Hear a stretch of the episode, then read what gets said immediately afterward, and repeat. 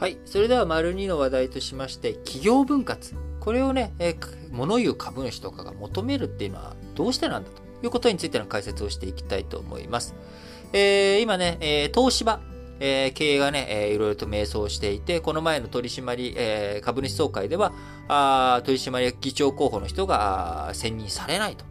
支持されない、不信任されるというようなこともあり、えー、東芝株主との距離感問われています。えー、その中で東芝いろんな事業を抱えている中、えー、その企業、それぞれの事業をですね、分割して、えー、それぞれ上場し直そうと。えー、東芝をね、3つとか4つとかに分けてしまおうという、まあ、こういった案が、提案が出てきて、えー、検討に進んでいるということです。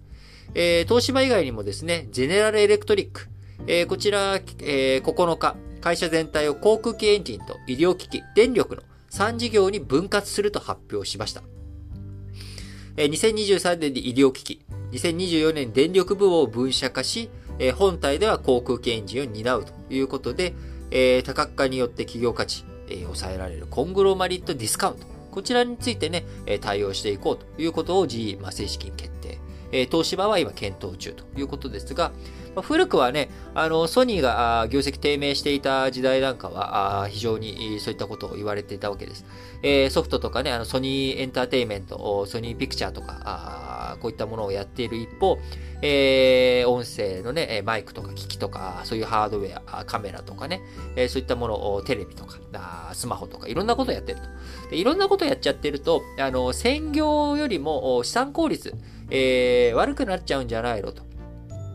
例えば、A っていう事業に対して、え、A という会社があそれしかやらないっていう状態の方があ調子いいよねということが一般的には言われるわけなんですね。え、いろんなことを同時にやってしまうと、えー、いろんなものがその足を引っ張り合いが起きてしまうと。なので、えー、きちんと分かるように会社ごとに分けていく。そうすると投資家も投資がしやすい。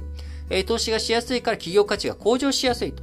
いう、まあ、こういった背景があって、物言う株主という人たちはですね、あの、このコングロバリットディスカウント。みんな一緒にいろんなものを、一つのバスケットの中にいろんなものを入れてしまうと、えー、そのバスケットの価値が、まあ、あの、福袋だと思ってもらうとちょっとわかりやすいかもしれないですね。福袋の中に入っているものって一個一個って、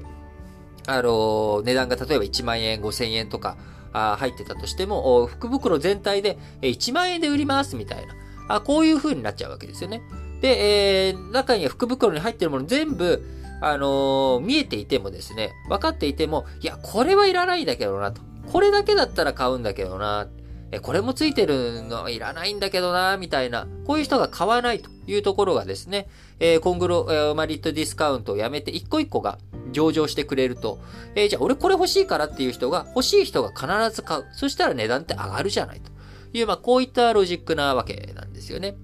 えー、その一方で、えー、ソニーなんかはね、ずっと、いや、ソフトとハード、両方やってることによって、えー、ソニー、相乗効果があるんだと。えー、例えば今最近ね、あの最近というか、まあ、YouTube で、えー、ファーストテイク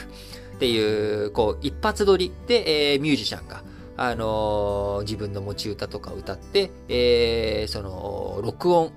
録画、あ、まあ、録音は録音なんですけど、レコーディングとはまた違った一発撮りのライブ感。これをね、売りにしている、YouTube 番組があるんですけれども、えー、こちらなんかはですね、やっぱソニーが自分たちの使っているタレントとか、を中心としつつ、えー、マイクとかね、自分たちが使っているもの、そういった録音技術とか、こういったことをこう、アピールする場にもなっていると。なのでまさにソフトとハードの融合を YouTube のところでやっているとかっていう、まあこういったものもあって、えー、やっぱり一緒にやることによる相乗効果というのもあるんだけれども、えー、なかなかそれがうまく生み出せない企業も多いよね。で、ソニーはあ2013年、えー、東芝とほぼ株価が同じ2兆円クラスだったわけですが、えー、東芝その後もずっと迷走をして、えー、だいたい2兆円ぐらいところがソニーはここから急激に発展していって16兆円、えー、というふうにね、もう8倍の差になってしまっていると。まあ、こういった状況の中、東芝何か手を打たなきゃいけない。じゃあ自分たちが相乗効果が発揮できるのかというと、発揮が難しいということで、今分割について検討を進めているということになります。えー、例えばね、あの、他にも昨日紹介したソフトバンクグループなんかも中にいろんなものを、アリババを持っていたりとか、あソフトバンク、通信会社のソフトバンクを持っていったりとか、